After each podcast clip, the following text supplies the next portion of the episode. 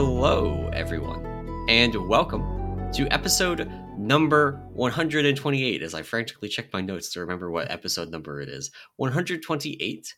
Uh, I am, as always, one of your hosts, Emerson, and joining me, we have my co host, uh, Namali. Hello. And having finally gotten through all of the talent stuff for now, there are more changes. Uh, we're returning to all of the other things that have been going on in the meantime. Uh, we've got lots of beta updates, some news about itemization and item levels in the new raid. Um, Yes. Some interesting things there. Talking about some of the like double Fated affix stuff that uh, we knew was coming last week. Now we have actual experience with it. Mhm. Uh, and just Yeah. like a whole bunch of other other interesting stuff from the beta. yeah. Yeah, we have uh we have a little bit of a catch up, I guess, episode to do, right? Um so uh so I guess before we jump into all that, um what is uh I guess how did raid go this week for you? Little little recap. But with, I guess we can also talk about the the double affix too. How, how Yeah. that worked out. Yeah, so this was an interesting raid week for us because uh, our raid leader was like slammed at work and showed up for raid, and like two bosses in was like, "Okay, I'm going to bed." oh, Like man. they they were not they were they were wiped, uh, but it was okay. We got through Stone Legion Generals on Friday with like an hour and a half left in raid. Actually, we kind of crushed it. Oh nice. um, we were talking a little bit pre-show. Uh, the double affixes actually made a lot of things easier. Um, the soaks were on good bosses, so it, it wasn't too bad to have them on. So we just turned on double affixes and left them on pretty much until Sludgefist, and then we turned them off on Sludgefist um, because people were missing the interrupts during the moats, and that just kills people. Yeah. Uh, so we turned it off there, uh, killed Sludgefist, killed Stone Legion Generals, and then went and spent an hour on the jailer. Nice. Nice. Um you did you did you kill Jailer or did you No. No, gotcha. So you have you basically then just have what Denathrius and and Jailer basically tonight. So Yep. So yesterday, I, I spent a bunch of yesterday uh, going over healing assignments and phase one assignment, like the the stupid debuff matrix thing that you got to do for your phase one Denathrius to make Yes. sure everybody makes it there and nobody like you don't have 15 people with the same stack when the blood price happens and yeah, yeah, that was uh it was fun relearning that. It was also fun. uh, So I guess in my raid we basically we full cleared, not full cleared, but we got uh, we went to Denathrius first. So we skipped on Tuesday to him, got him down pretty early, and then cleared everything but like Xy'mox and and uh Council um on Tuesday. So really good Tuesday for us. Um Denathrius was interesting. It was fun relearning it. Um, I had forgotten about how f- the final phase worked at all. Mm, Um, so like the fact that Mm. like you go in the mirror and then like Yeah. everything's reversed. So like you're no longer being pushed away from the boss, you're being pulled through it. So I 100% killed our ranged, or at least our mages who typically blink the knockback. Um, so Um, I got I got thrown into the range camp. Just I'm gonna be doing the non-mirror phase for the first time, actually Oh. ever. Um, nice. So I'm gonna be. It's gonna be really weird. Yeah. Yeah, it was Uh, uh it was weird going back there. Um I will say when we killed it, we killed it right after the really bad overlap where it's like the pizza slice thing, ravage, massacre, the lines, and yeah, then also and the, the, range have to drop their soaks. Yeah, Yeah, like soaks and the knockback where it's like everything happens at once, basically. Yeah. Um, that's the second pizza slice, right? Yeah, it's the second pizza slice. Yeah. So we Yeah, killed it right after that. Um, so it wasn't the DPS race it was when we used to do it, but um, but it was still you still had to learn basically the hardest parts of the final final Yeah. phase. So It's it's Um, yeah. I'm so last time around I was tanking it, of course. This time around I am playing a mage, um, which is going to make it very different, very Yeah. very different. yeah. Yeah, we had to actually dig up our old uh we had a WeakAura that basically te- would tell you each thing that was happening and be like, go to this marker, go to this marker, basically. Or if you get so if you get a soak, go to this marker. And so yeah, we had to dig that back up and install that because I literally had no idea what I was doing. Um, yeah. So, but no, it was uh, it was fun. Denathrius still a great boss, uh, even within with it. And yeah, we did double FX. I think every boss for us. Um, yeah, I think if we had had our regular raid leader, uh, we would have left him on because it Yeah. wasn't like it. It it was not possible for us to do Sludgefist with the affixes. It was just that I didn't want to deal with it. That's uh that is fair. That is fair. Um but yeah, double fixes. I mean, just in general, in terms of like the raid. Oh, and then I guess we did. We cleared jailer, got more mounts. Um, it was fine. Fated jailer still weird in a lot of cases. Um, just timing wise. I think we talked about this a little bit too in the pre-show. Where like, yeah, just timing wise, it's always weird. Like you push at new timers, you push much quicker now when it's not Fated. So, um, but yeah, got our mounts. Did all the terrible bosses before that. Um, but yeah, it's uh, double affixes. Thought I would hate it, but it double affixes feels like the way that these Fated raids should have felt, which is like we killed Shriekwing before it transitioned this week. Like we yeah. double we two healed, and we were so close to that. We had a really bad bait. Like oh, okay. not all the range went to the bait spot, and so yeah. he Shriekwing shrieked into the pillar. Oh no! Right, and just complete chaos ensues. Yeah, yeah, yeah. And we still almost wait. We were at like seven percent when the intermission started, and then had to do the intermission. that's funny. That's funny. So, I mean, that's the the other lesson here is that yes, the raids like absolutely fall over, but you gotta even on Shriekwing do the mechanics, or uh, you're not gonna get those those nice kill times. Yeah, yeah, exactly. So, um, so yeah, so I think I mean, other than that, was a good raid week. We we were done early, and hopefully that's the the norm now. I think what is yeah. it, Sanctum this week coming up? I think Sanctum's the only one that I need. I think I just need Mythic Sylvanas now for the, I the think, portals. I think um, we are at the point like nobody needs Dinar anymore anymore, right? Nobody's needed Dinar yeah. for a few weeks. Um, people still need mythic upgrade tokens though. Uh, because you need in order to mythic upgrade all your dinar, you need 60 boss kills. So many. It's so many. So this week, if you had killed every single boss, you would have 72. But most people, a lot of DPS are in for 60 to 70% of boss kills. So they're still looking at like another two weeks, like the, the end of this third rotation. Yeah. They're going to be getting their final dinar mythic upgraded.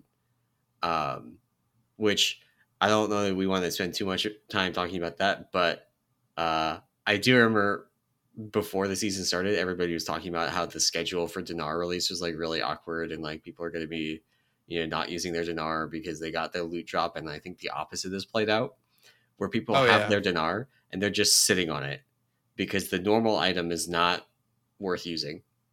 Yep. And they don't have enough mythic upgrade tokens to bump it up to mythic. So they just yeah, don't 20, use, they don't spend it. 20 kills is a lot. Um for 20 yeah. I mean that's that's the position I'm at. I've only gotten one item upgraded. I'm still short. Like I, I had my week timeout. Right. Um and then even then I, I'm not in it for every boss anyway. So I like yeah. sit whenever. I but. just got my second one on like the fifth boss kill this week. Yeah. Yeah. So I'm I'm sitting on two dinar with really nothing to buy because like the one thing I I bought a weapon. I bought the KT weapon. Um, but then I got or no, sorry, I bought the um the Denathrius trinket. I got the KT weapon. Yeah. Um, and then I uh the only other thing I need is the trinket from the eye, which yeah. is like that's fairly easy to get. Um, yeah. I just need it to drop. So it's like I don't want to waste a dinar on that. Um, so. Yeah, I I uh, I uh, I've spent two of my dinar, one on Antumbra, um, okay. and one on a Shattered Orb of Torment. Oh, very And nice. I got first sigil to drop naturally. I actually also saw it the same night in the same group. I saw Antumbra drop and mm-hmm. rolled an 88 for it, right? Like I, I rolled a pretty good number for it, and then somebody rolls a 93. Oh, oh, stolen. Stolen. Stolen. Yeah. Absolutely brutal. But yeah. Yeah. Oh, sorry. I was going to say the only thing I was going to say is I think at this point my dinar is probably going to be two weapons for Windwalker so that I level quicker in Dragonflight. Like it's just not like I'm just over. Get it, wanting, get Yeah. Let's do some. Actually, yeah. So maybe only one. Yeah. Just uh, just just get a Zovastrum. Um, people, we have a lot of people asking Peak about what to spend their dinar on, especially if they like play both specs, and it's like just get just get Zovastrum. Like, yes, the Painsmith weapons are better for Brewmaster, but are they double dinar and 40 mythic upgrade tokens better? Oh. If you're already playing Windwalker a lot, I would say no. Yeah. Exactly. Exactly. Um but yeah, it's uh it was it's been it was a fun week. We'll see how we'll see how Sanctum goes this week. Sanctum was has generally been pretty easy for us. Like yeah.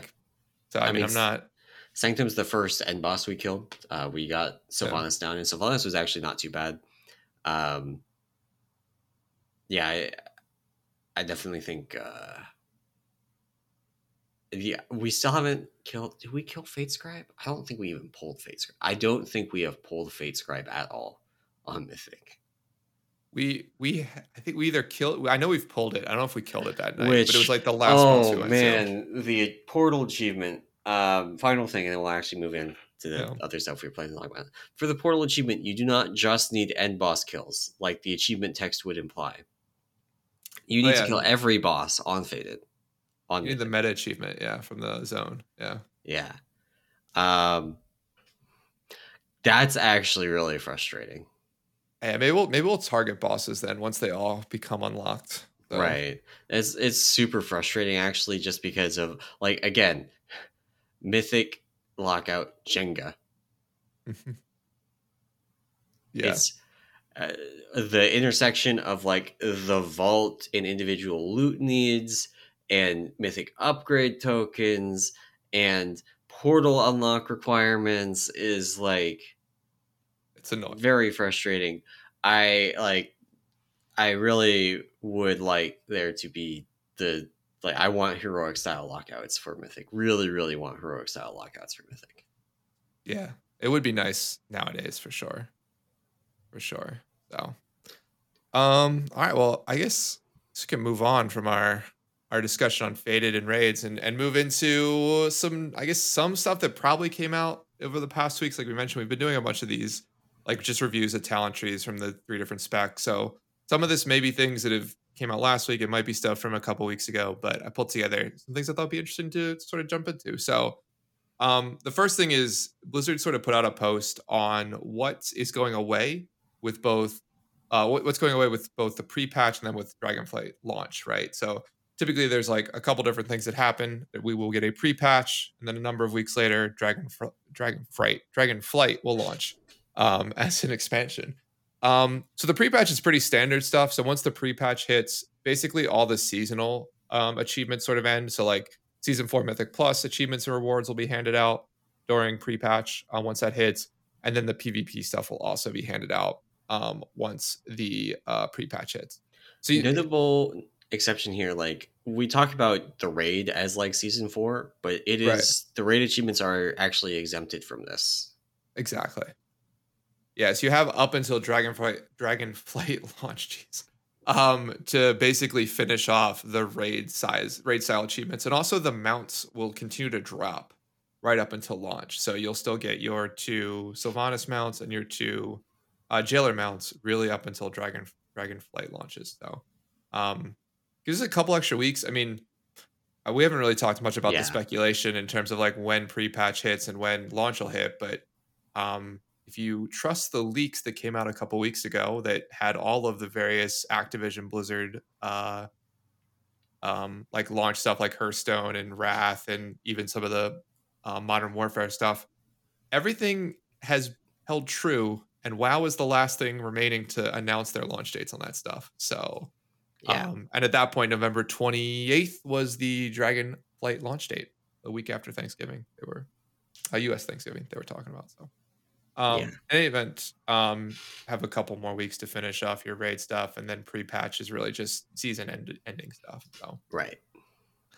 Um, but yeah, it was nice for at least Blizzard to get ahead of this um, and be good about communicating like exactly what is and isn't staying. So it's pretty clear. It's actually really um, nice because um, we have people that have never done a like gone through the ex- pre-patch into the expansion while a raid's been active that they're farming for mythic mounts and we're like are you sure that the mounts are still going to be there yeah like it's yeah. how it was in bfa and in um and in legion so like we're pretty sure but having confirmation is nice Yeah, and it's to be fair, it's actually worked like that. I, I know it worked like that in WoD. Um, I'm trying to remember if I if I remember raid mounts before WoD, but yeah, it's been it's always been like that for the end of expansion. But it's nice that they always confirm it because they always do some. There's always like a weird thing when we go into this crossover world. So it's so strange too to me. Like some of the stuff that they're taking away in pre-patch, I understand. A lot of the rating based stuff goes mm-hmm. away. That's the things like the uh, Mythic Plus rating based achievements are going away. PvP yep. rating achievements going away, and there's a result. Everything related to those goes away as well. Mm-hmm. Um, I'm a little bit surprised that the dungeon portals go away because those aren't tied to rating.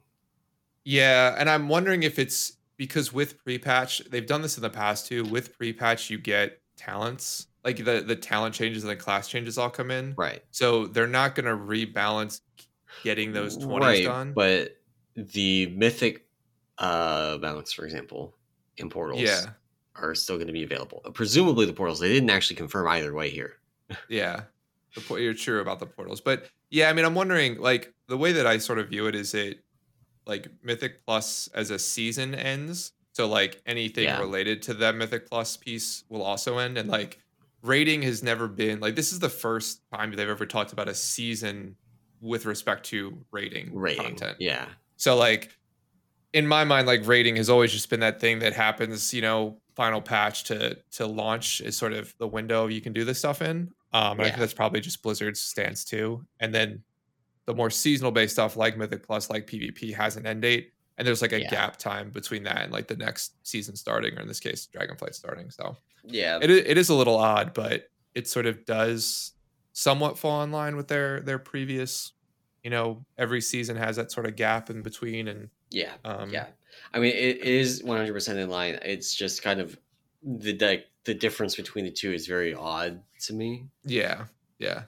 Like I understand I all the rating stuff going away, especially like you know, there's the end of season Mythic Plus achievement for rating. That yeah. is like the Gladiator achievement. Um, there's you know the portals are not like that. The portals are just like you know you clear it on a twenty and you get the portal. There's no real prestige to it. Um, not like yeah. the very prestigious high end titles. Yeah, no, I get that. I can see. Yeah, it's weird that they are taking it away, but yeah. yeah. I may also I'm, on, a, I'm on your side. Yeah, I, I, it, I it may actually be for technical reasons, uh, because of the dungeons being added to the Mythic Plus pool, but only if you can get a key for them. I wonder if something weird is going to happen with keystones in pre-patch. Surely they're not going to like you could do okay. Mythic Plus in Shadowlands pre-patch, right? That was uh that was pre-COVID. Uh, I don't remember anything pre-COVID. Um, okay, fair enough. yeah, I, I don't. I mean, I would. I'm almost yeah, I mean, at that point in the season, I'm not doing any Mythic Plus anyway, so I have zero clue if, yeah. if it was still around back then. But, um, but yeah, so I mean, Blizzard, you know, they posted out or they posted, you know, out to the world what is and isn't staying. Um, but yeah, it's basically Mythic Plus and PvP stuff going away. The rating stuff is going to end with pre-patch, and then all your rating achievements and rating mounts will stay until launch. So, yeah, a couple extra weeks. Yeah. Um, Cool. And then moving on, uh, just to another real quick, um, I guess, newsy thing um, that doesn't have to deal with beta, which we'll jump into, is uh, Blizzard put out a sort of YouTube video on building Wrathgate. So this was sort of all around the launch of Wrath of Lich King Classic. It launches next Tuesday, the 26th, or Monday, Tuesday. It's a global launch, yep. so depending. And um, they put out a short little video on how they built the Wrathgate cinematic, which for if you're a newer player, like this was one of the first times Blizzard ever did really an in-game like cinematic for the game. I guess you could say. Like now right. they're pretty common. Like you do a random quest in a zone and you might get a cinematic or a cutscene. And Rack, yeah. it was the first time they ever did that for something in game. They always had like um like maybe a pre-patch cinematic or like a pre-expansion cinematic. This is the first yeah. time it's like in the game. And it was huge. It was like a pivotal moment, like just in general in the way the story went. It was like the first time you met the Lich King in the world um, and sort of battled him or, or, fought him right in the game. So um, they did a little bit of the behind the scenes with um, Terran Gregory, who most people will know is basically the dude who runs all the cinematics at Blizzard now. But Wrathgate was the first one I think they worked on for the in-game stuff. Um, and it was cool how they did it, which was like nowadays I think a lot of like the NPCs movement animations all like simulated, but back then it was literally like people playing the characters. Yeah. like running around and everything like that. Um it's a cool they video. were literally like actors. It was Yeah. it's great. Yeah, like I think he- he says I even he has like a voice line in the cinematic too because they didn't have voice actors, so it's just like workers, like people who worked at Blizzard were like the people you know voice acting it. So um, cool little nostalgia jersey or journey um, if you care about that type of stuff. But yeah, for me, I mean, Wrath was one of the cooler expansions, so um, I'm excited for it. Um, and this gives you a little bit behind the scenes on Wrathgate, which is like that whole quest line's super cool. So Yeah. I still haven't logged logged into Classic since the Wrath pre-patch hit. Oh, I've been I've been in there all week. I'm back in AV. Not AFKing though. I am playing my character. I'm getting PvP kills. I am mid mid I literally so you, you so this is how I do it now is I literally I, I like I, I sort of do the whole AV thing like you run to the end and then I check my damage. And if my damage is at the lower third of the scoreboard, I literally kill myself and run back and just try to attack the alliance that are attacking our base because I'm like I'm not getting AFK like no no no no no Blizzard like I will be on the damage meters I will be dying like yeah so but yeah I'm back in there I only need another 15,000 ish actually why am I guessing I have my spreadsheet I only need another 14,000 honor for full uh honor gear brutal so but yeah That I'm is- uh, I'm back that there. is- Fun. Endlessly entertaining to me. Uh, so bad yeah, season four is actually like a huge time sink for people. Like if you're if you're in like an officer spot doing raid lead shit, doing Oh, yeah. pumps and assignments like for 10, 11 new bosses every single week. Like, yeah, they're not new, but they're you know, it's been two weeks since we did it. oh yeah Or three weeks Yeah. since we did it. It's um I get I get really lucky. I get really lucky in that we only have so I just do healer cooldowns and we only have Yeah, like I, I've four main told, healers. uh, I've been told repeatedly that we don't need healer cooldowns for this season. Oh really? No, I still do them. Yeah. And like my they're not like as strict. It's like okay for like lords, it's like these two healers use all your cooldowns on the first swarm.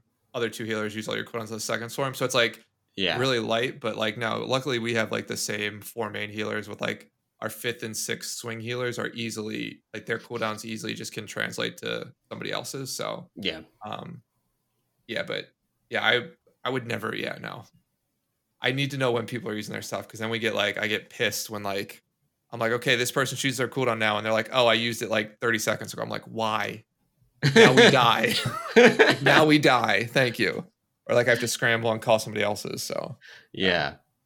Yeah. No. um, Uh, I, well, I, at the end of the season, I want to do a season retrospective. I want to do an expansion retrospective at some point as well. But end of the season, I think this season warrants one. yeah i would i would agree we'll uh, i will pencil that in i'll put that in the notes future topics Uh, but yeah, um and cool and i think that's yeah i think that's everything sorry you you segue sorry i stole your oh, segue I segue. I segue. Uh, man, I thought I had missed the boat on that one. Oh, and then we get to talk about. All right. So moving on to beta stuff um i had not seen this change so if you go on the docks now anywhere that there's a boat or a zeppelin you get a timer Yep. It's actually really cool. So like there's an NPC that has a like timer bar, or I guess you can ask the NPC too, but there's like a almost like a timer bar. It looks like a cast bar underneath the nameplate. Um that tells you how long until the ships come. I think it's only right now for the Alliance ships in Stormwind Harbor. Um so like it basically tells you how long before the boat comes that takes you to Dragon Isles and back. Yeah. Um so it's only for that one, but one of the game designers I think made a comment that like eventually it'll be for um like the airships and other boats too that are, that sort of you, you traverse around the area. So um cool little change. Like I don't know, it's like weird that like this type of stuff I think is almost cooler than like I don't know, to me like the profession changes. It's like something that I generally will probably never use because I will port between wherever I need to go and I'll Yeah. be lazy about it.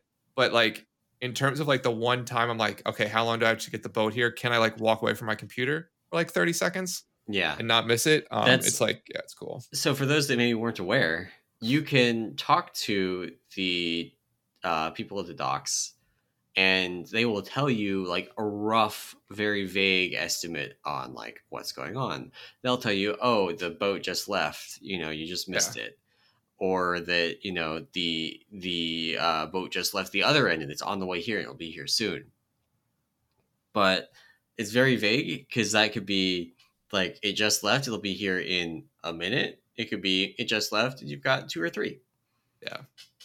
So um, a little bit clearer, uh, a little bit. This is one of those things where this is a little bit more video gamey, which is a weird thing to say about World of Warcraft, yeah. but it is. It is like different from like going and walking up to an NPC and talking to it and talking to it like it's got a canned response, right? Yeah. Um. So interesting it does it does uh, to that point it does ruin a little bit of the world immersion because it was like the responses were nice like oh it just left so it'll be here soon right or right you know um it, yeah it just left the other side but now it's like a very specific like you have four minutes and 32 seconds before the boat gets here and you're like okay cool like i can figure this out or i can do something real quick so yeah yeah yeah definitely more video gamey in that regard we're gonna so we got a, a question from chat that we'll get to later but yeah. this is going to tie into that. We actually had an extended conversation in Guild Chat on a very similar question, um, like gotcha. last week. So nice. Um, so cool. So that's sort of just a, a fun little note thing. Uh, added some timers to the boats uh, in Dragonflight, which will be fun. Um, the other thing that that sort of was a sort of a not a, not really announced, but you can see this in the dungeon journal. They did release the dungeon journal for the raid, um, so it's slowly populating that. But what was noticed is that item levels between bosses now increase. Um, not just the last like two, three bosses aren't just dropping increased eye level loot. It starts from like the second boss. So yeah. Um, in the orig- in the current way that it's uh, the current way that it's set up is the first boss of the new raid will drop the minimum item level for that difficulty. So that's um, like 424 from Mythic. Um, and then the next three bosses, so bosses two, three, and four, will drop plus three items at plus three item level from that.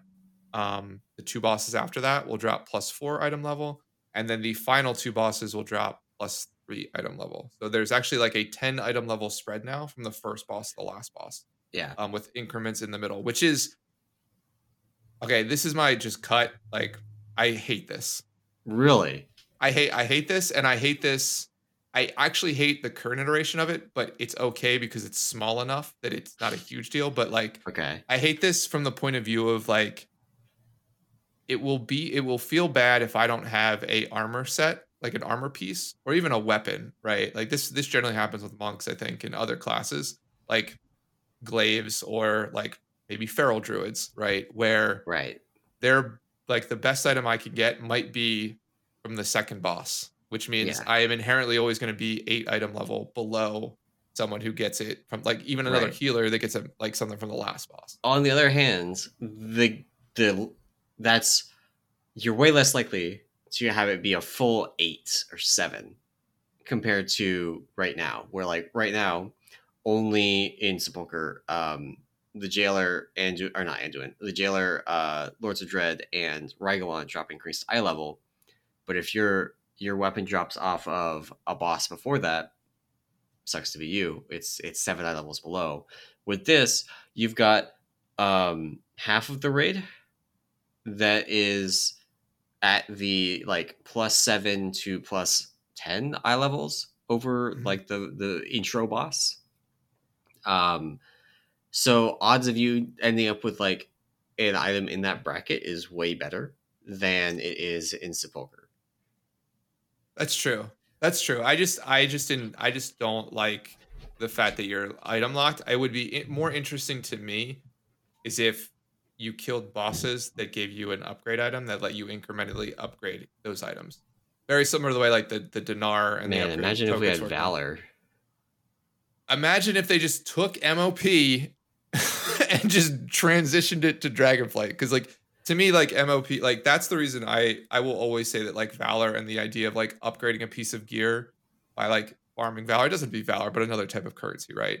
Is just inherently better way of like nerfing or lowering difficulty without having yeah. you like this sort of scaling item level thing. Because it just now it's literally like it just it's just so annoying because like now the idea is like, well, do you always want the higher item level piece, or is there going to be now a breakpoint? And like, well, if you get two two leather boots, one that drop it like from the fir- the base item level, one that drop it plus eight, like which one's better, right? I mean, it's the one that's plus eight for virtually everyone, right?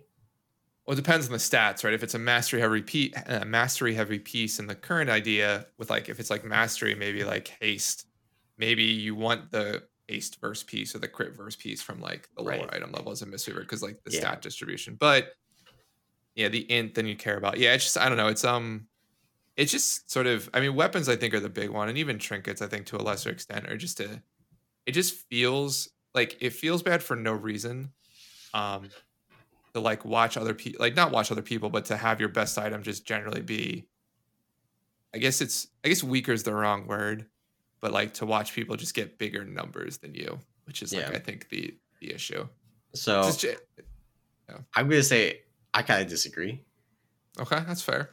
Um, and I think it's like to some degree you're right because if you just take like just basic ass items that just have stats on them, right?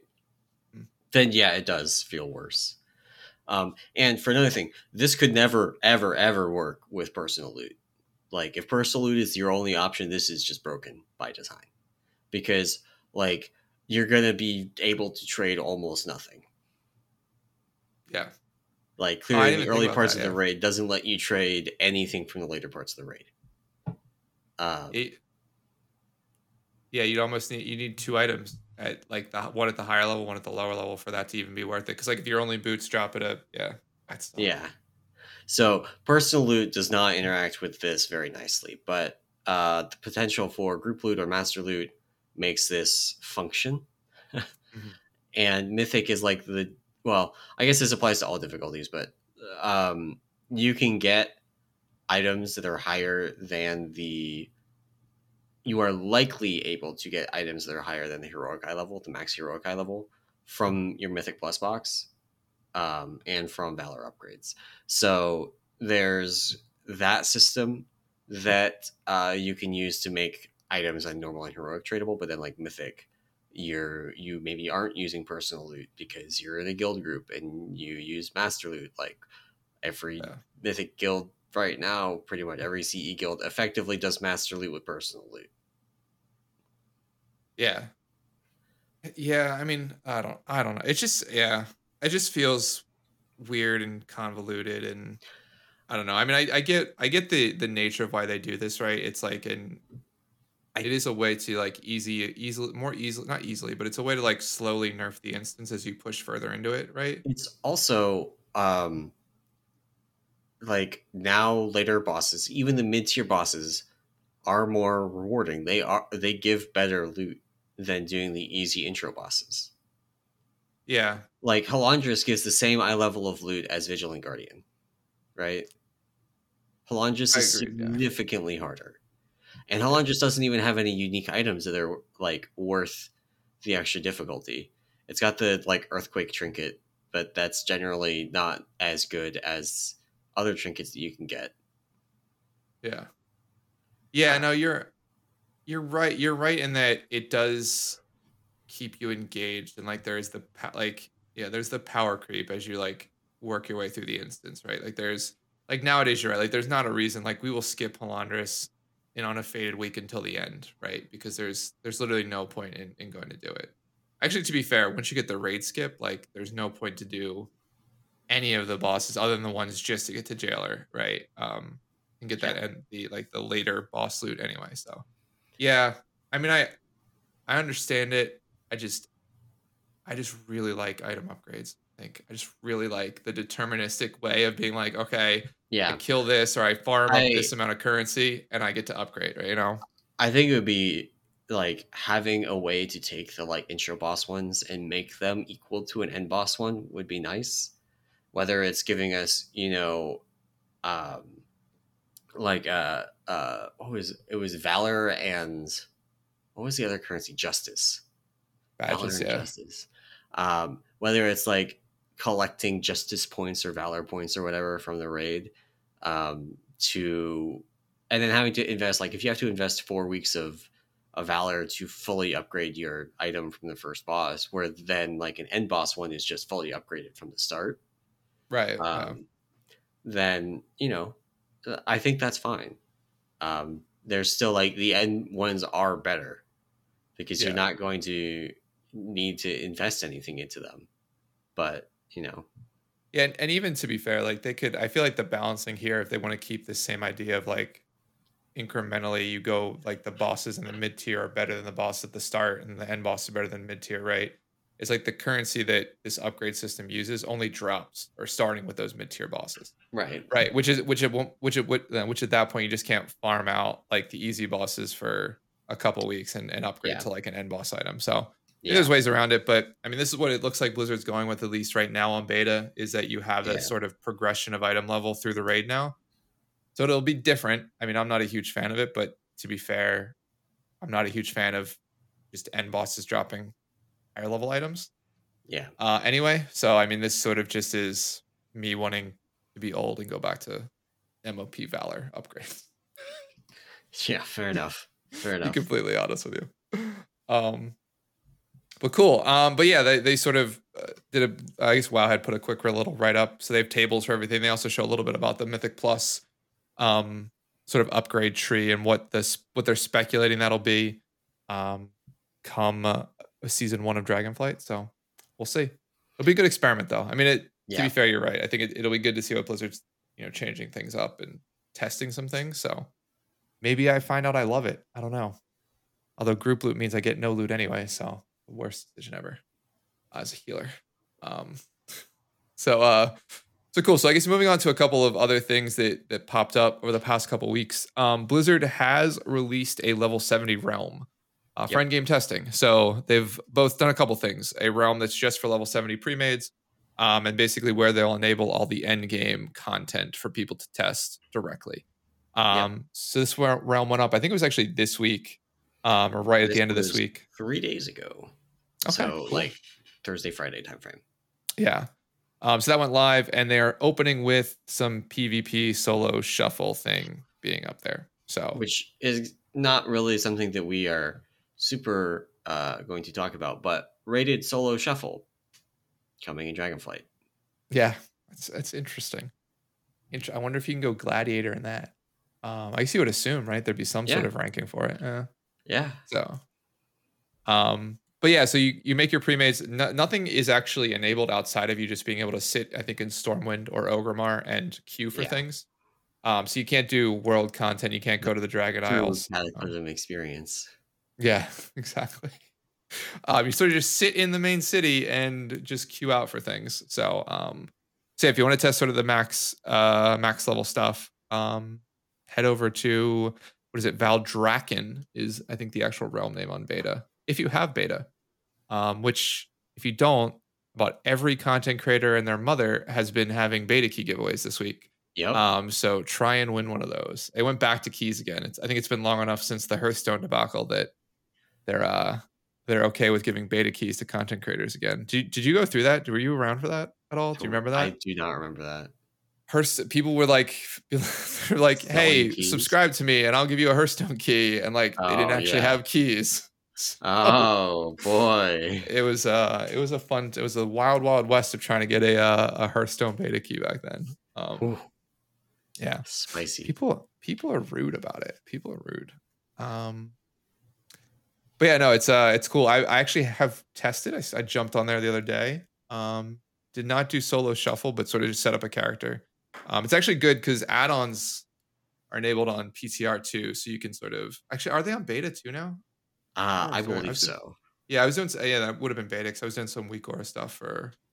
There is yeah. a WeakAura version that works. Um, yeah. Uh, for beta, which is nice to start setting to, that stuff up. I have so much stuff to fix up for. I'm going to do most of it in pre-patch. To be too, completely honest, I'm going to like log in on Tuesday. Perks of weekend rating. Oh, that's um, true. You get that whole perks weekend, of weekend rating. I'm going to log in on Tuesday of the week, and I'm going to sit in some remote location because Oribos is probably going to be crashing on loop. And uh, I am going to get just all my weak auras and UI stuff sorted out. Nice. because I will have three whole days to do it before we actually raid on Friday. I will have an hour before raid if I'm lucky. Um, to try and fix it. You Oh, should God. you should try uh, the weekend raiding schedule. Uh, may, maybe. I actually, so I, I kind of am, but in Wrath, Oh. not in, Oh, not in retail. that's just a four day schedule with extra steps. Uh, maybe that's true. That's true. Um, but yeah, no, with pre-mades should be cool. I'm I'm excited for when they start opening up like Mythic Plus or or some of the raid stuff. Um, do some raid testing here. So, um, we are flying through notes here. Uh, I just looked at the time. It's okay. We got all this Mistweaver shit to talk about. I have no That's idea true, what's actually. going on. I'm so excited. Okay, uh, a couple other hitters before we get to the Mistweaver stuff. Oh, um, I'm so they myself. there there is a bunch of uh, data mining that went on to sort of um, data mine out what the season one Mythic Plus dungeons are going to be. Um, so a bunch of stuff was updated in the uh, the database, like calling things basically challenge versions of dungeons, which are typically the I think the internal moniker they use for Mythic Plus dungeon. Yep. Um, so Wowhead has sort of built a list of what the dungeons look to be. Um, so we've got the four Dragonflight ones. I actually don't know what these dungeons are. I don't. I've done a a handful of them, but like I don't know their names. So I've done of these. I've done Ruby Life Pools and Nokhud Offensive. Uh, Okay. Good Offensive is the um, it's the dragon riding one. oh the wide open one. I gotcha. Okay. Yeah. Yeah. Oh, that'll be interesting. It'll be routes and that'll be really cool. Actually, I think. Yeah. That was gonna be Um, wild. Um, I have not. I don't think I've. I might have done Azure Vault. Um, Okay. but I have definitely not not done the Academy. Gotcha. Yeah. Um, so yeah, so I guess just to read them off, we have Ruby Life Pools, um, Algeth'ar Academy, No Nokhud Offensive, in the Azure Vault as the four Dragonflight uh, Mythic Plus dungeons. And then coming from other expansions, we have Court of Stars from Legion as a Mythic Plus, and then um, Temple of the Jade Serpent from MLP, if the data mining is to be believed. Yeah, Um, because I don't think they've officially announced the dungeon, the non. I think they did say Court of Stars. I don't know if Yeah. they've said for MoP, but I mean, Court of Stars Temple is is- great. That's gonna be nice to have back. Temple of the Jade Serpent is interesting in that it's very compact as a dungeon. Like it's super, super tiny. Yeah, Um, and it's four bosses, so like most of it is going to be boss fights, which will be cool. Um, Yeah. except it's got this the the the lore boss fight, the lore walker boss fight. Oh yeah. Oh, it's awful. That's uh, I- yeah. yeah. yeah. I mean, okay, okay, agreed, agreed. I mean, the the problem is the other the other three are pretty like the water boss, right? Pretty good. The I dragon's honest, really cool. I never learned what to do with the water boss because it just died. Okay, so quick, there's like little elementals that come out, and you have to kill Right. like three big elementals, and then Yeah. that destroys the shield, and then you just Yeah, kill the shield, kill him, or kill it. I don't know what it is, but you can't Yeah. touch the water. The water's bad, so you like jump around. It's all it does. It's not that bad. yeah. Okay, so it doesn't have any mechanics. No, you gotta like dodge water. I mean, it, yeah, for like you as like a tank or DPS, it doesn't. But healers have to heal you when you're an idiot and stand in the Okay, bad water. okay. so. It's got healer mechanics. Got it. Yeah, yeah. Um, but no, it's, it's got the the the dragon. The third boss is actually really cool. Yeah, um, yeah. I and the like final that boss one. is good. That's the Yeah. Sha boss where you go into different phases and you have to kill the thing that's chasing you. And exactly, and you pop Yeah. out and you can help your buds. Yeah, yeah, yeah, that's a good boss.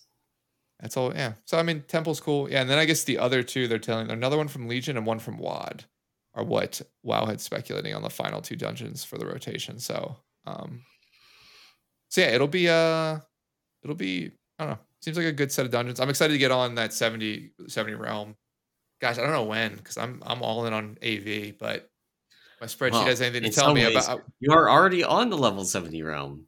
That's true. That is true. Um, I only have another six and a half hours of AV, and then I'll be done. Oh So my closing in.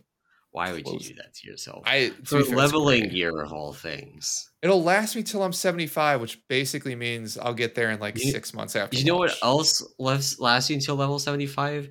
Gear from the Borean Tundra. Uh, yeah, but yeah, I don't know. AV's fun though. I don't know. I like it.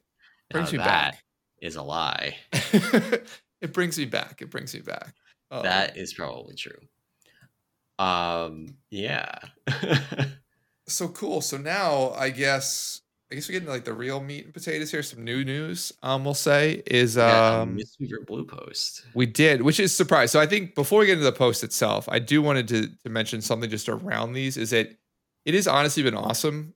Like all of the feedback posts. I know that like people are gonna be like, well, my class doesn't get any, but in general, or like that hunters get one every week. Um, Yeah. which I think is the best meme ever. Because I think people like hunters don't like their tree anyway, which is great that they get a post every The week. the hunter tree, uh, the hunters in my guild are like really happy with it now. They were they Gotcha. were complaining about it earlier on, but I think it's been like 57 blue posts later. They got it. They got it. Nailed it.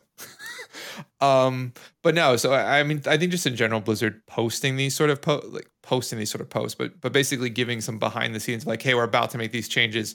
Here's some re- here's some reasoning around why we're making the changes. Super cool. Um, Yeah. they should continue to, even if I don't agree with what they're saying. I, it's cool that they at least Like explain the themselves. one. Yeah, like the priest one, I think is a is a key one where they're not happy, but Blizzard's explaining things, so it's like you know they'll get Yeah. there. There's a discourse, right? Now, now, now they can, the community can disagree with Blizzard on principles, not just on you know specifics. Yeah, exactly. Yeah. Ex- Yeah, um, just the fun. Mistweaver one is significantly better than the priest one in terms of Yeah. post quality. Yeah, no, and I think I think still really happy with the tree. Um, so yeah, so Blizzard put out a um about a uh, a blue post just about sort of a couple of key areas, right? So first up was they talked a little bit about where the um where the two point nodes are being positioned in the Mistweaver tree. Um, so they highlighted a, a couple of them, um, like resplendent mist, overflowing mist, um, peaceful mending, um, and things like that, which is you know where they are positioned in the tree and potentially what they're blocking off your access to. Um, so in, in all of those, right? So so based on this, they did make a couple of probably really good changes, we'll say, uh, in positioning, which we'll get to. Um, but they they have moved things around based on this to limit the amount of times a two point node is gating or blocking a specific set uh, or a specific node below it. Um, so they're trying to like not trying to just position two point nodes in a way where you want to grab them if you think they're impactful, but not feel like you have to grab them because the things after it are impactful. Um, so cool, cool little change. Something they've noted. Um, it did mean that um, overflowing mist went back to sort of its original position in the tree, which I'm happy about. Um, or sorry, no, um, it stayed in its position. They moved um, peaceful mending to a different position, which is I think what I'm happy about uh, the most here with this change. Um, so yeah, so overflowing mist stays similarly. It's like in the tier two area, right around like the font of life and Voke nodes. Um, they moved peaceful mending over to bone dust, bone dust brew, and then they moved resplendent mist into peaceful mending's old position, which was overflowing mist's old position. So, um, some some shifting there. Um, so good shifting, I think. Um, they also talked a little bit about Jade Bond, which um, the interesting thing about Jade Bond is it's on a choice node with, I think it's called gift. Is it gift of the celestials? It's whatever the um the one minute celestial talent is. So Yeah, you basically get a choice between having Jade Bond or having one minute celestial. And they talked a little bit about the fact that they want Jade Bond to basically be like the power increase choice node, while gift is the like get this more often choice node.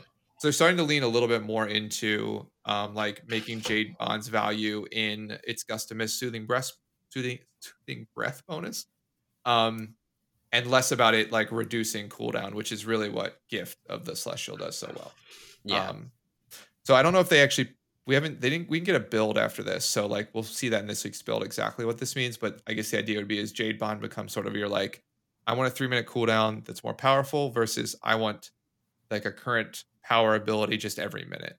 Which yeah. I'll be completely honest with you, you probably want the every minute one, um, regardless. Um, Yeah, Probably. um, but uh, but we'll see what the changes actually make. So, um, they talked a little bit about Unison and where it is positioned. So um, remind me what this talent even did. It's so awful. Um, so it's it basically made it so your soothing mist hit a second target and healed them for, I think it was like fifty percent of the soothing mist amount, but just the soothing Ew. mist healing. So like yeah, that's bad. you're I never even play Mistweaver, and I can tell that's bad. you don't channel soothing mist like this is i mean this is a part of i think a longer larger conversation or for at least for me around soothing mist and the fact that i don't think the current ability works in the current game like i think it worked when the game like when in mop and WoD but i don't think it's worked since the legion since all the Legion changes Mistweaver went through. So it's yeah. sort of just they have talents that sit around it, and yeah, I mean they they gave it they moved it to a choice node um, with restorative uh, proliferation, um, which I honestly I'm drawing a blank about what that one did. Um, but in any we event, find out what that one did. Yeah, actually, let me pull up the talent tree. I'm so I'm so bad with the names of stuff until I start writing 30 guides on what to use. Um, Wowhead really needs to make it easier to get to the talent trees, though. Still, yeah, yeah. What's oh that was the t- oh, okay. Restorative pl- proliferation was the old Odin's Wraps legendary, which basically spread the enveloping mist uh, healing bonus to targets um to, to, to, various targets around whoever you cast enveloping uh, mists on. Okay. Um, which is like again like just say I don't know why you would take unison even with that choice node. Number one, I don't know why you take restorative proliferation unless you need to, right? Um, it is a it is a really good bonus. It's like the healing increase just spreads, but not the actual healing of the hot. But still, it's nice. Um, but yeah, I, soothing mist talents in general just need to to die off, right? Um, and I think the one that people sorry, I do think it is really funny. Like Mistweaver has like since Legion has had like two core spells, right? Um, that have been uh, what most things, most talents, most traits, most conduits, that kind of stuff have been based around. Essence Font and Soothing Mist, and both of those are like on the actual player shit list. Yeah, yeah. I mean, the Soothing Mist one, like it. The, the biggest problem with Soothing Mist is that when they went through the Legion rework, they tacked it on at the end. Like the that in that expansion in Soothing Mist was just a passive heal that triggered after you casted a heal on a target. So it like oh, passively okay. just heal your target after you vivified them. Yeah. Then they changed it to an active in um in BFA but you never cat you never hit it anyway, and you still don't hit it. So it's just, I mean, I would say Soothing Mist could probably die off if like the one change that they could make to honestly kill the spell is if the buff from Clouded Focus didn't apply to the Vivify Cleaves.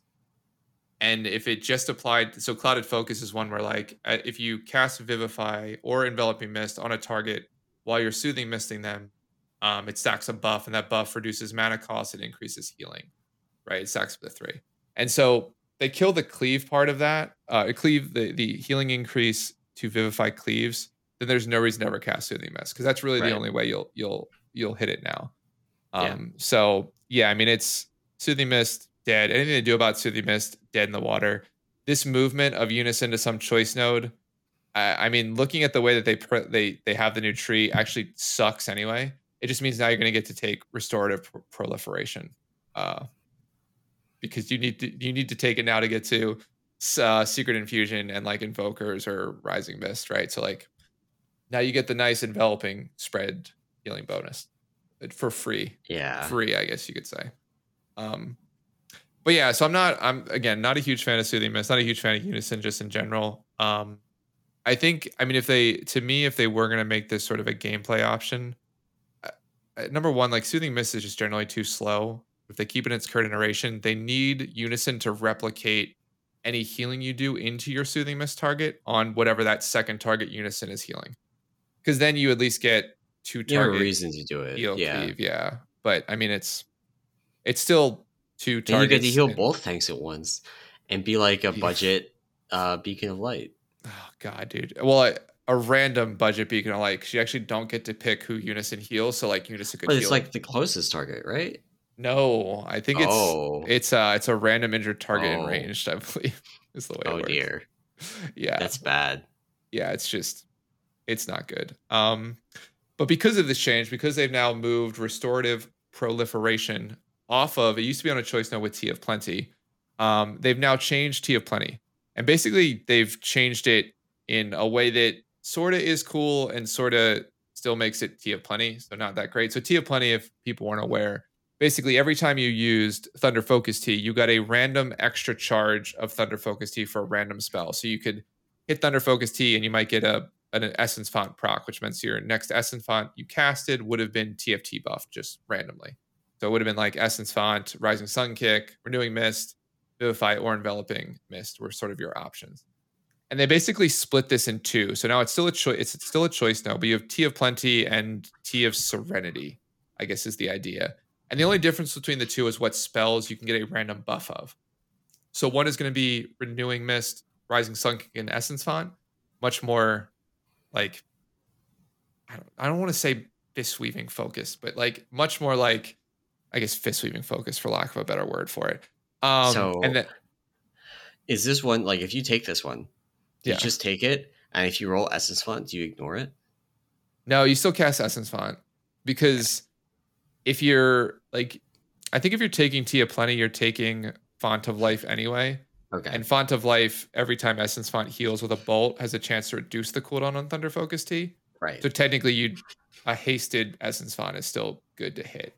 Yeah. Um, and you can probably find a way to hit it anyway. And like you're like, while most people are hate on Essence Font, I think if you're not taking Faeline Stomp, you're still gonna utilize it somewhat, right? yeah. Um, but Uh, yeah, And then the other sorry. one. Sorry, you were getting into what the other other choice note is. yeah. So then uh, TF Serenity, which I think is the name for the other one, is uh, Renewing Mist, Enveloping Mist, and Vivify. So it's all like your casted, well, your your single target casting spells versus you know Rising Sun Kick and Essence Font, which are much more going to be AOE. melee slash AOE focused. Yeah. Yeah. Um, so it's I mean it's interesting. It basically like Tea of Plenty as a buff is nice, but it's so random that you can just get screwed. Like you can get, you know, five, you know, enveloping mist procs in a row, which is like useless, you know, Yeah. generally speaking. Um, This but now so you can focus a little a bit. little bit less likely that you just like if there's it, this kind of has the roll the bo- bones thing right where roll the bones has typically like a couple of good options a really bad option and a couple of medium options Yeah. um and so this is a, the, the number of cells you can get is smaller and really it's going to be more of like medium option medium option great option for each of these that you that you can talent into Yeah. so Yeah. So I mean it's uh it's not it's not a bad thing. I think the the it does suffer from its placement in the tree. So it is a capstone and it sits behind Resplendent Mist, which is in a new new position. Resplendent Mist is like the two point increase your mastery or a 30% chance to get a proc of 100% more mastery. So it's weird, I'll say. Um and like the other way to get at this is from Faeline Stomp, which again I don't know how much you utilize the procs from that. So it's just yeah, it's um, it's a weird one to where it puts. And I mean, again, the other thing is it also competes with Invoker's Delight, Rising Mist. So it's like again competing against two other capstone that are just invariably more powerful. Um, Yeah. than what this is. So. Um, but no, I mean it's a it's a good change. I think they've identified like, hey, if you like the Tea of Plenty playstyle, you can now and you didn't like the fact that it was just a random grab bag of like five different buffs, you now can target and it's you know Yeah. three and three basically. So, um, so yeah, so I mean those were sort of the notes. So they did put a picture of sort of the the tree out there, and one thing I think I touched, uh, t- didn't really touch greatly on is the fact that when they moved restore or when they moved um, soothing mist talent, um, what's it called, uh, peaceful mending, um, to where resplendent mist was, they also moved bone dust brew. So in the right hand corner of the tree, they basically move Bone Dust Brew up a level. And then now that Resplendent Mist is out of the way, you now only need to invest into the upgrades to Bone Dust Brew. It's only one, it's directly connected. So you Right. go Bone Dust Brew, and your next point is that choice node bef- between like attenuation and whatever the other thing is. Um, yeah attenuation and uh and bountiful brew. Um, okay so makes it makes taking Bone Dust Brew and its corresponding upgrades slightly easier. Um, it does though in all this shuffling make it weirder to get to Rising Mist and Invoker's Delight because they've sort of moved things into this center stack now of talents. Um, so, So, is we'll this see- something where you're gonna like take Bone Dust Brew, ignore the upgrade, and go down to Rising Mist, and that's maybe like the best path to get to Rising Mist? No, because you go through peaceful mending, which is Oh, like a okay. soothing mist talent. So Yeah. and you if you did if you didn't go through the new choice node, um, that's restorative proliferation and um, what's the other one?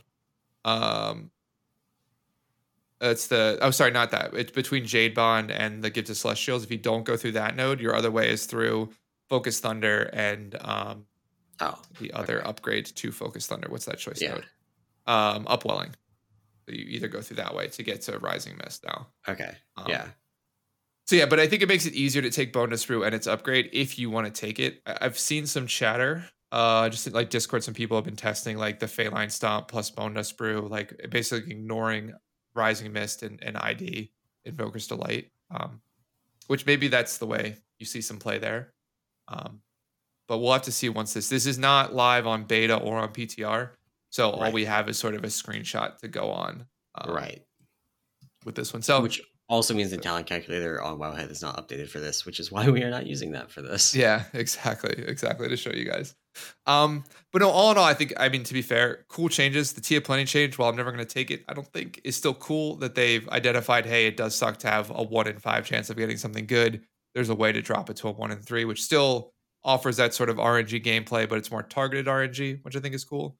Um, and the fact that they noticed it, I mean, Jade Bond being having any sort of CDRs competing on a CDR front is just not going to work with a standard just one minute celestial available to you. So, um, yeah, we'll see. I mean, I don't know if I have a point of like, hey, am I happy or not happy about the changes?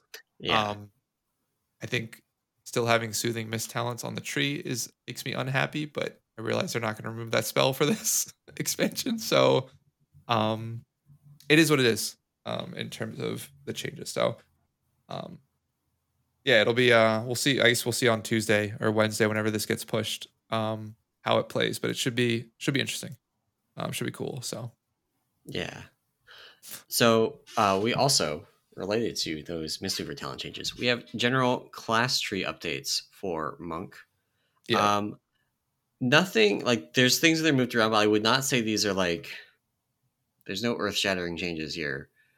Um, the main thing is, I think one of the changes uh, has been to make it easier to access fortifying brew from the brewmaster end of the tree. You no longer have to invest two points in paralysis in order to to do that. Uh, you can instead go through disable, which previously we have not had access to. Um, mm-hmm. well, let me. We can do all this stuff. Oh, yeah, because this did make it to PTR. Yeah, the class yeah. changes did. Yeah. Um, and you can skip the upgrade to paralysis if you would like. You might want to take this Ferocity of Xuen just for the increased damage dealt, um, and get access to your major cooldown and your kick, and not have to go over into this left end of the tree for things that you don't want as a brewmaster. Um, there are some other changes. There was a uh, Crackling Jade Lightning talent here, right? Now it's an Expel yes. Harm talent. Yep. Um, yep, yep. And Expel Harm is actually now also baseline. Uh, I don't mm-hmm. think that change got correctly implemented on beta. Uh, I would agree. Yes. Yeah. But there are a number of things here. Uh, so we've got this expel vigorous expulsion on the third row. Expel harm's healing is increased by 5% and critical strike chance increased by 15%. And then later on in the tree, we actually have two more. One in the previous location of Expel Harm, Strength of Spirit. This was in the Brewmaster tree. Uh, expel harm's healing is increased by up to 200% based on your missing health. Um, it is also still in the Brewmaster tree, which I think is just the Brewmaster tree not having yet been updated. We've gotten yeah. so many questions about this in peak this week. It's kind of crazy. Uh, but no, you're not going to be taking this talent twice. It is not going to stack with itself. You're going to get this talent once. It's something else is going to go over here in the Brewmaster tree. Yeah. Uh, and then profound rebuttal, expel harm's critical healing is increased by 50%, which, like, this is really weird to me. The like two expel harm talents that I guess there's a critical strike chance increase combined with the critical strike healing increase. I guess. I don't know. Yeah. Seems it's, like a really odd talent. And also where it's I mean, I know they want to create this sort of friction, but like expel harm I don't have expel harm on my bars as a Mistweaver. Like I yeah. I I never it, it's only a self heal and then I can also heal somebody if I'm soothing misting them. And we just talked about the fact that soothing mist yeah. is generally not something a we trap. do in a raid. So yeah, I mean it's it's weird. It also like you guys miss out, I feel like, on the increased healing and the increased critical strike one, the the vigorous expulsion. Well, just because you have fine. to take but you have to take soothing uh, mist to get to it, right? Yeah, that's fine because uh, these are just upgrades to the base heal, not to the amount of healing that you get from Gift of the Ox. And uh, for Brewmaster, Gift of the Ox is a lion's share of what Expel Harm does. Gotcha. Okay. Uh, so so, so like, less concern for you guys, yeah. Yeah, you might hit Expel Harm and get full healed, but only have five percent of the healing come from Expel Harm itself, and the other ninety five percent come from um, Gift of the Ox orbs. Mm-hmm. And mm-hmm. that's so we're not super concerned about missing out on these Expel Harm talents. Um, Strength of Spirit had a place in the Brewmaster tree as like a uh, low damage environment kind of talent. Like if you're tanking normal or you're out in the world and um, you're not taking very much damage, then Strength of Spirit um, becomes more compelling because you just aren't getting gifted the Ox Orbs. They just right because they're based on the amount of damage you take. If you're taking less damage, you get less of them.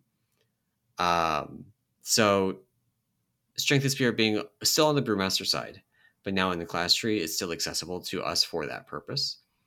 Um, I am curious what is going to go in the Brewmaster tree now in its place. So currently, there's a choice node between Strength of Spirit, uh, which is the Expel Harm's healing is increased by up to 200% based on your missing health. Uh-huh. And Gai Plin's Imperial Brew, which is a legendary from Legion. Uh, Purifying Brew instantly heals you for 25% of the purified stagger damage um, Gai Plins is way better in a like Mythic Plus or Mythic Raid setting because you're just taking way more damage and you're purifying way more damage. Mm-hmm. I don't know what they're going to put there. And the, maybe it becomes not a choice node anymore. Maybe it just becomes Gai Plins. Gai Plins, yeah. Yeah. Interesting. Because like in, in a lot of uh, in a lot of the settings, I am not unhappy to take Gai Plins. There's very few environments that I'm like actively not wanting to take Gai Plins and it's it's scenarios with weird healing debuffs like um, on Ra-Den or on what what was that the uh, first boss of Crucible of Storm not Crucible of Storms the raid was that Crucible of Storms I know what you're talking. Um, the, yeah. yeah, the yeah the Th- things that interact yeah. badly with like healing increases or the you know you you don't want to heal off a certain debuff but those are so rare. Yeah. So so rare. Um, and you're to be like it, it isn't going to gate pretty much anything off with the current tree structure because you're going to want to go through the left side of the tree a little bit in order to unlock all the purifying brew stuff. Um, and so you don't need to go for Gai Plins. You can path around it and still get to the uh, all the capstone stuff. So it could become a not choice node and be fine. Gotcha. Gotcha. Okay. All right. Oh uh, yeah. I mean, I guess I guess for for you guys then, like, yeah, the expel isn't expel harm change isn't huge. Um, I did have one question outside of that, which was the change that they made to vivacious vivi or yeah, vivification.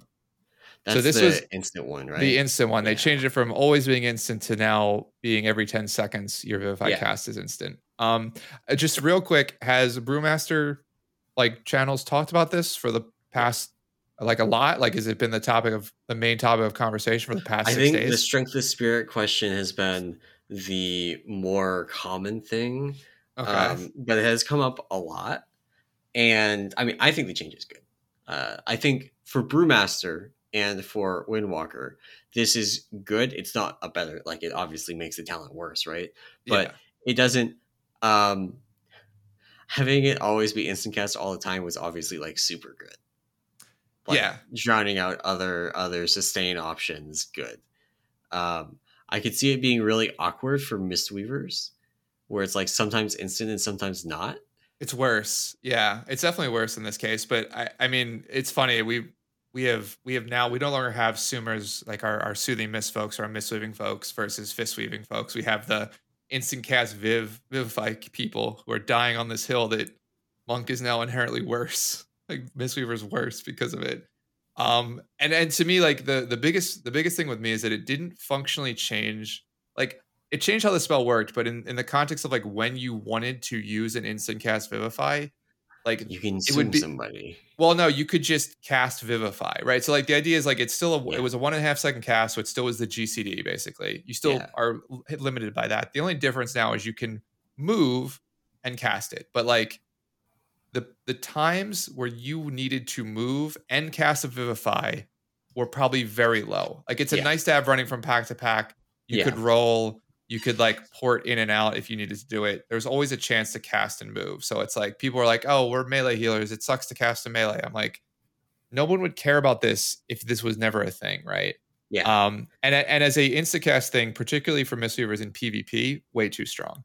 Like it's basically like your main heal not interruptible. Like Yeah. way too strong. And then even even in PVE, And it just meant the same thing for Brewmaster and, and Windwalker in PvP. Like yeah, we could go off on a tangent about how the the priest blue post was like really awkward and kind of sucked to read because everything was like, yeah, this is too good in PvP, so you can't have it in in PvE. yeah, Like that was Yeah. like the the TLDR of the priest one. This one is legitimately like it's not very good in PvE. Like it's good, it's good. Don't get me wrong, but it's not like unique You're not gonna miss utility or or anything. Like you can still cast Vivify on yourself. You can put one point in this talent. It's still as a brewmaster, as infrequently as you'll need this, you'll probably just have one up to be able to instant vivify yourself in combat, and it's fine. Um, this one is I'm fine with this one dying on the on the PvP altar. yeah, yeah. And I think for I mean for Mistweaver too, like the problem now Mistweaver has with this is that it's the easiest way to get into like the chi burst nodes in the lower left hand corner of the class tree. So we're almost forced to take it to have enough points to then get what we want lower on in the tree. And because of that, it then becomes extremely awkward to use. Where like number one, it's not every 10 like the way that it works. I don't know if you've tested this, but it's a global timer. So it's like when you log in, the timer starts, Oh. and then every 10 seconds it gives you a free vivify. And if you don't use it, it just overwrites it. So technically you can get back to back. Like if you use it at second nine of that timer, Yeah. that one's free, and the next second refreshes and you'll get it again. Um, so it's extremely annoying to to now like track. Now we'll have to track it because like if you're used to not moving and casting, you'd want to know, or you'd want to know if like you're about to like if you're waiting for something to cast and it just goes off. Well then like can you stand in the swirly for half a second longer, hitting a damage ability, then healing, then moving, or do you have to like astro heal and then move? And it, it just becomes like a weird thing you you have to track. And generally will break to me at least, I think it breaks the flow of like if you're used to having this be a cast time and now randomly it's not, it just yeah, it hurt like it, it'll just feel weird basically. it's like it's a talent that's like a quality of life thing for Mistweavers and Brewmasters that's over in the way on the Mistweaver side of the tree. Exactly. Yeah. Yeah. So it's it sucks that you're basically having to take it, but at the same time, it's like, ugh, it's just it's just generally I don't know. It's it's annoying, and I'm actually more annoyed from the fact that I spent so much time arguing with people that like this is literally it's a non-issue for Mistweavers. This is 100% was created, built with Windwalkers and Brewmasters in mind, and Yeah. Win- and Mistweavers just get to benefit from it. And to be fair, all the time instant cast is too much of a benefit. so, um, but yeah. they did. That was the one big thing in Mistweaver chat since this. Like, no one has really been talking about the way the the, the class tree has changed, or sorry, the um the spec tree has changed. Everyone's all on this like instant cast Viv train. I'm like, this is just stupid. Like, just Yeah, it's so minor. Never even made it to live. Like you never got to play or like most people never got to play with this. And it's like it's number one, I can tell you, it felt really nice. But also number two, way too power. Like in general, like the power was just it it made sense that it could be a charge based system. Like it doesn't change much, and having it was yeah, too good. So yeah, yeah. but yeah, it's been yeah, it's been the one change that has like spawned the most conversation. So um, Yeah.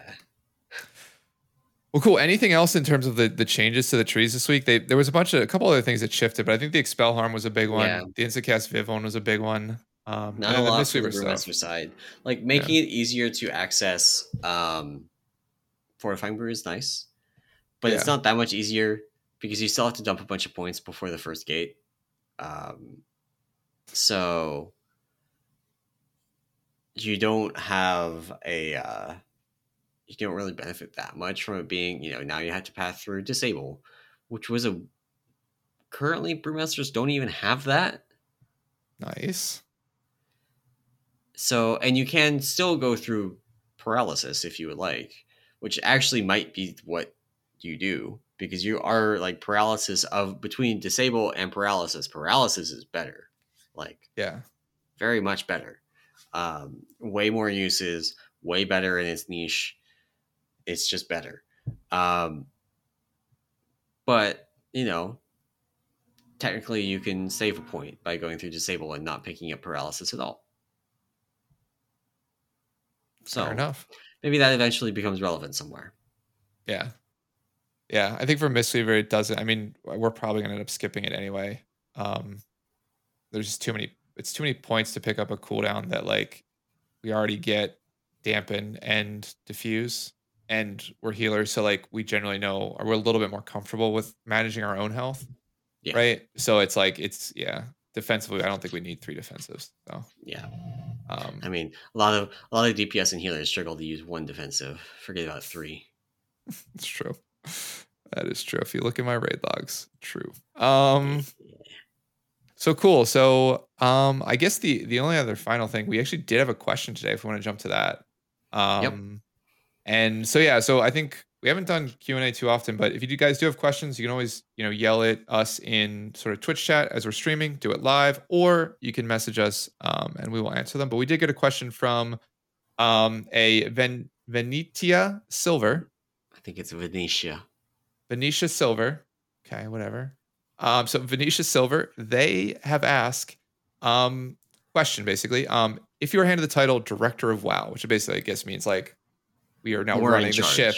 Yeah, yeah, like yeah, it's not a team-based thing. We tell people what to do. Um, the question is, would you reboot WoW where Wrath of the Lich King is the launch point, or fix retail WoW even with the issues of quote unquote what sword? Um, which I don't I guess the what sword is sort of a, a, a moniker for like the fact that they sort of leave things behind. I guess, I don't know. I don't know what the difference between those is, but you said you had a pretty lengthy discussion about this in guild chat. So I guess what was what is your take on the question? Um so I think you have to break it down into kind of two things. And one is raid and like general PvE combat. I can't talk about PvP, so I don't know anything about that. Yeah. Um but like raid and like PVE combat and categorically Shadowlands is better than Wrath. It just is. If you believe otherwise, you have you are not playing the same game. You just like I I've looked at the logs of people that are raiding in TBC. I've looked at the stuff from Wrath pre-patch. I've spent more time in Wrath pre-patch logs than pretty much anybody that is not like an active speedrunner, right? Yeah um, it's not better. What is better is the outside of raid stuff. The the kind of like world, the leveling, the cohesion of everything there. And um, Wrath, I would not say is necessarily in my book the high point for that. I think TBC is actually. Um, but Wrath is a very good point. point and then after wrath it starts like to become very meandering and they do a bunch of things so the the specific conversation we had was like what went wrong in the trans like around the kata survey that went out right? About classic yeah. kata like kind of what went wrong with leveling and the zones in the world in the transition to cataclysm and beyond. And one of the things that they did and you can still see this a lot in modern zones not as bad as some of the Cata zones are, but a lot, um, is when you're out, you're leveling, you're playing that game. Um, there's a few different pieces that actually make it an engaging game. Uh, the gameplay loop is about navigation, actually, primarily. It's about navigation. You've got a list of quests that you want to do, and you have to mm-hmm. figure out how to go from point A to B to C to D and then back to town and you want to do that reasonably efficiently and you don't want to take the long way around um, and or maybe you do. Maybe you just want to stop and smell the roses and like that's fine. But you you have places you want to go and you have to figure out how to get there. And then in the way are all these monsters that you have to fight. And so you have this this loop uh, where it's not just you know like the drudgery of actually pressing W to the point that you want to reach. You have to think about how to get there. You run into a roadblock and you're not sure how to proceed, and you pull out your map and you like try and you know path around it. And um, in Cataclysm, that really changed. um, in Cataclysm, it became much more of the zones were designed with the quest in mind instead of the zones being designed and the quest like layered on top of them. Yeah. So like pre Cata, you might have a quest, and the place you got the quest would be very inconvenient for where the quest actually is. Wrath, not as much, but like in TBC and Vanilla, absolutely. Oh, yeah. uh, but then in Cata, you know, thinking about Hillsbrad Foothills, Hillsbrad Foothills is one of the best like Cata leveling zones in terms of like how much fun it is to go back and do on a second and third try. And even in there, you can see this where there's just like you go to a, a quest hub and you pick up like four quests and they're all in the exact same spot. It's extremely easy to reach that spot. You just W key over there, you press one on a bunch of mobs and they die, and then you go back to the quest hub there's the whole navigation element is completely removed. It, even in a lot of cases, that's Cataclysm is the start of where the combat element started getting de-emphasized as well. There was no more like this is where they removed a lot of the need to stop and drink, um, which yeah has a sneaky like the the engagement from that part of the game is as much about the player figuring out how to eliminate friction. So if there's no friction there if there's no need to stop and drink then there's no engagement of like figuring out things you can do to make it so you only have to stop and drink every five mobs instead of every three. Yeah. Yeah um, I mean, I, oh sorry. so there's like cataclysm is where they really started like and wrath has this to some degree but cataclysm is where they really went ham on like remove all the friction and missed this thing where if there's no friction there's no gameplay basically yeah. Um, yeah. So, no, and I, and I, I would agree. I mean, I, I would agree in that like leveling nowadays is much more a roller coaster, like not even roller coaster. It's more of like just a carnival ride. It's like it's a yeah. small world from Disney. You ever been there? You just sit yeah. on a boat for 20 minutes, look at the pretty pictures, listen to some music, and then you get on the end and you're done. Yeah. yeah I mean, I, I would agree. I think to me, if I was the director of WoW, so like getting back a little bit to the question, because I think what you're saying is that like and maybe I'm misinterpreting, but the idea of like you would reintroduce that sort of friction into at least the leveling yeah. portion of the game. Yeah. Elongate that slightly. And then, I mean, t- to be fair, today I think raiding is as good or better than it's ever been. Like, yeah. I think uh, continually the raid and even the, the dungeon team will say, we'll put it all together. Like the, the end game yeah. PvE. End game PvE stuff is like really good it's all yeah, like I think they continue like Mythic Plus, while it has its faults, I think it's still a markedly better system than challenge modes were. Um, and to be fair, it's better than just having heroic dungeons as your only max level content, right? If you want to do five mans. Um, and then yeah. the raids themselves continually just to get more intricate, more interesting. I mean, I think beyond the difficulty curve issues with Sanctum, like this tier, like Denathrius is a top three end bot. Like I will argue anyone to say that Denathrius is probably one of the best end bosses yeah. in the game. Um, yeah. You know what I mean? And even the the back half of of Sepulcher, while not great, like Anduin, I still think is very interesting.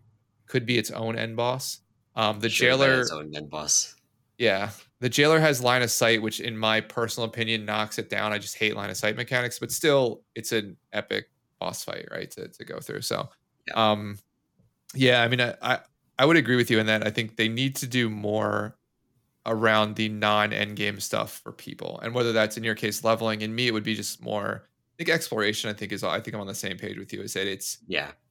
I don't like and it's probably a mentality shift too. It's a little bit of everything. Cause I don't know if you can go back to Wrath era WoW in in the mainstream.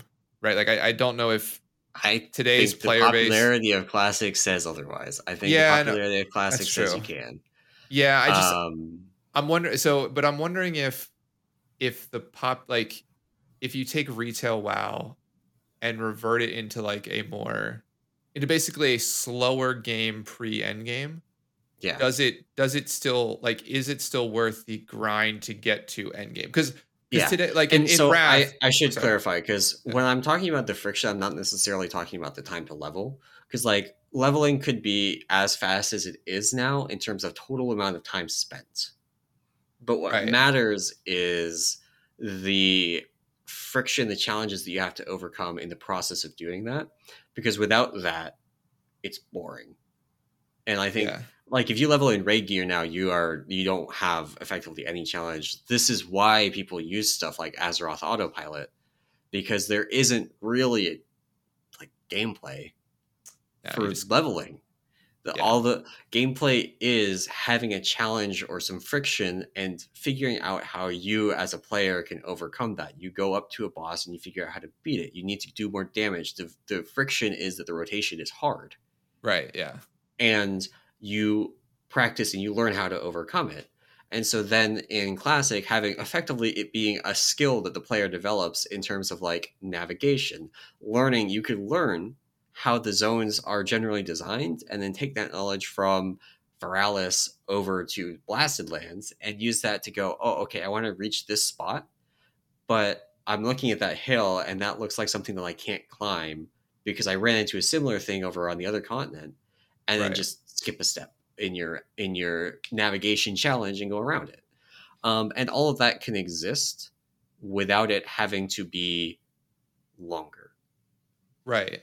No, I, I, but and I I agree, but I think you are like it, it. Would have to end. It would end up being longer anyway because you have to have Yeah. those thought points, right? So even Right. even if it like it would just mean that like instead of It would killing be something twenty where, like- mobs, you kill five mobs, and like the Yeah. time, like the actual quest execution time is lower, but you still It have the same something- like yeah. if you were used to doing Azeroth autopilot, it would take longer because you. Really like Azeroth autopilot could still exist. It would still exist because it's super popular, right? Yeah. Um, but it wouldn't be um, as brain dead. Yeah. Yeah, because I mean, I, even without Azure autopilot, like the quest structure is the same. It's like you do quests in one hub, turn them in, you get a quest to go to the next hub, or you get a quest out of that one Yeah. hub that sends you to the next area anywhere where you pick up those quests and you eventually And- automatically. Oh, this is another back. one. This grinds my gears. You you know all those quests in like okay, so you go to uh, Eastern Plaguelands post Cataclysm. You do the quest in Light's Hope Chapel. You unlock the quest from the Goblin there, and she puts you on a rocket to the Badlands. Yeah. The whole piece of like that was an adventure, figuring out how to get there. Yeah. like was an adventure. People still talk about stuff like you know getting to Stormwind as a night elf, and there's some pieces of that that do not age well. Where like you literally run out of things to do that are level appropriate, and you are forced into going on this odyssey to find Stormwind. Or or you do the there's the quest in Stormwind that sends you to each capital city for no other reason other than just to have you travel there, and Yeah, there's no reason to follow that quest ever.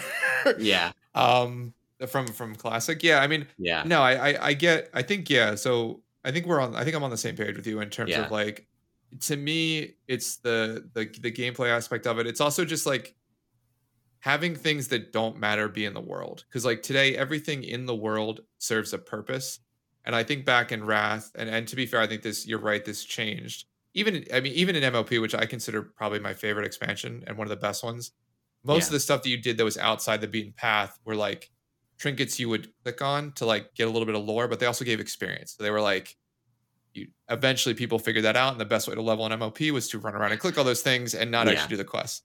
But Yeah. I, I think to me, like I would agree that like there needs to be some sort of danger for the for you as you walk through these zones, um, and in an effort to like essentially stream like leave leveling somewhat in place for like the RPG purists, right?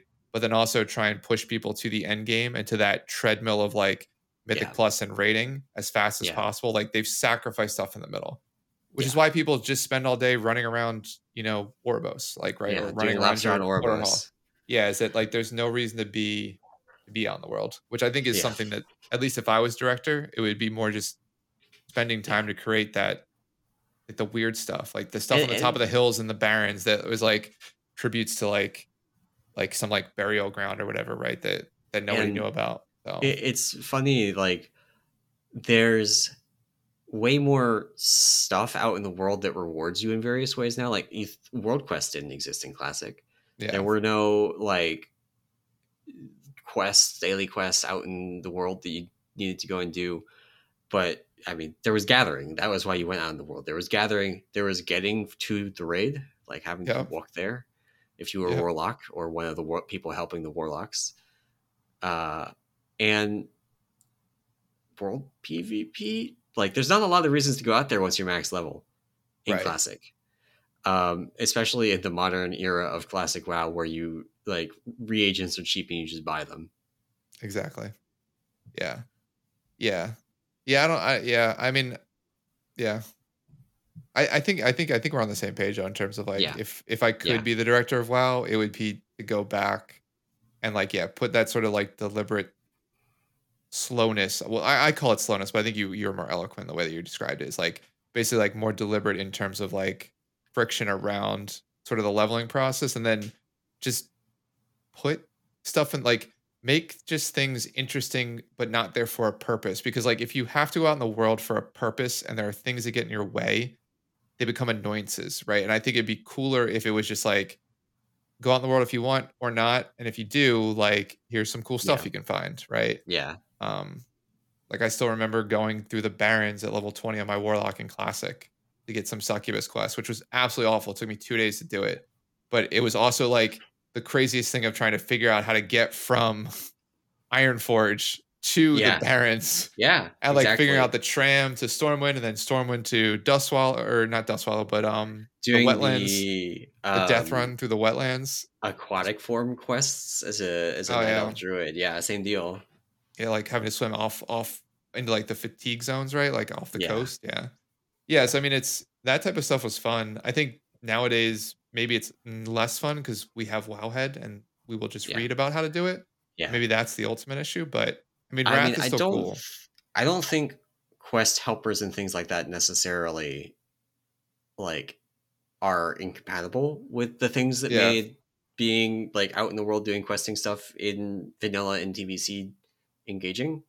It does remove one thing of like trying to understand what the hell the quest is trying where where the quest is trying to send you. Exactly. I don't think that that was a particularly good uh just- like just- or an you just- engaging piece of it you just like deciphered Thottbot comments, right? Like you, you- Yeah. you basically it was like a commiseration between a bunch of people trying to figure it out. I, I- don't think that that was necessarily like a, a very engaging and fun piece of the leveling process. Yeah. But you can still have like the quest helper points you up at the top of this hill and have to figure out how to get to the top of this hill. Whereas like modern zone design, modern quest design, like, there's a "Ah." staircase Yeah. to the top of the Yeah. hill. You just press W. with like a bunch of arrows and a lighted sign that says Yeah. like, quest, quest objective this way yeah. and then of course So- there's like the once you do it once on your alt there's a button you just click and it like flies you up there like the automated little like uh handicap Yeah. chair that just like takes you up the stairs You get on an escalator. yeah so Yeah. no yeah i mean I, I i agree i think i don't know if i'd go back to wrath because I, I think i think going back there and changing the tra- trajectory of the game is not the way you do it. I think you have to start with what it is today.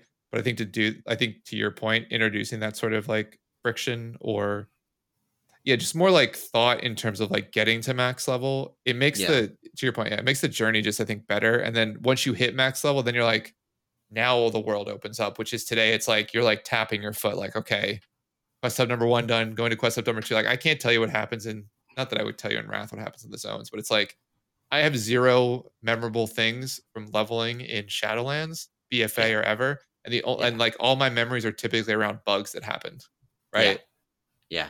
like Shadowlands, I picked up a toy and tried to use it and, And like to, to learn it, and just got insta disconnected and couldn't reconnect because the toy wasn't implemented right. So I lost forty five minutes leveling or an hour leveling, something like Yeah. that. So, Yeah. Yeah. Or like going to uh, Maldraxxus for the first time with like the entire rest of the world reaching it at the same time and the uh the arena just being a complete out. complete mess. Yeah, yeah. Which is like I get it. It's popular. It's cool to see those set pieces, but like even doing that in like Wrath, like you know they they split the two zones. You could pick one of the two boats, or even like going through the portal in in BC, right? Um, Yeah. actually BC I went to I went to Zangarmarsh and actually leveled there Yeah. first. Uh and then Smart. went back. Yeah. But um but no, I mean yeah, it's uh yeah, I think they need to make to your point make it a little bit more deliberate getting to max level and I think max level's fine. Like I think the current structure works other than they need to put valor upgrades back in raid gear. oh man, we But, are over uh, again. Oh my gosh, I just Yeah. checked the time. Jesus. Um, yeah, we are. It was a good question though. Yeah, Uh, v- Ven, Veni Venitia Silva Silver. Thank you for the question. Uh, I love talking about that stuff if you can't tell. That is like so before raiding, that was like my content was like leveling. That was what I did. Yeah. Uh, and then I killed it. So I, I feel strongly about that. Um, anyway, that is going to be it for the show today. Uh, lots of good stuff. I don't know what we're talking about next week. We're going to see what happens no on the beta. Yeah. Well, we're talking uh, about pre-patch Wrath, right? We're, we're now a Wrath show. Uh, I still have not logged into, like I said earlier, have not logged into Wrath. Yeah. Yeah. Yeah. Uh, maybe maybe this week you can check it out. uh yeah. Uh, that is going to be it for the show today. Thank you all for watching and or listening. I hope you enjoyed it. And if you did, uh, you can support this show and all of the other work that we do over at the Peak of Serenity over at our Patreon at patreon.com slash Peak of Serenity. And of course, uh, if you uh, enjoyed Monk's stuff, come and join the Discord uh, open to everyone, not just patrons. Lots and lots of good conversation there. If you want to talk about the Mistweaver or Brewmaster or Windwalker talent trees, we all ha- all three specs have dedicated channels for talking about Dragonflight stuff, and uh, it's good. You can, you too can ask whether we're going to have 400% healing from Strength of Spirit or not. Or if Instacast Vivify is killing Mistweaver. I love that yes. question. Keep, continue yes. to ask that one. Yes. Uh, but that is it for the show today. Thank you all for listening, and we will see you next week. Bye.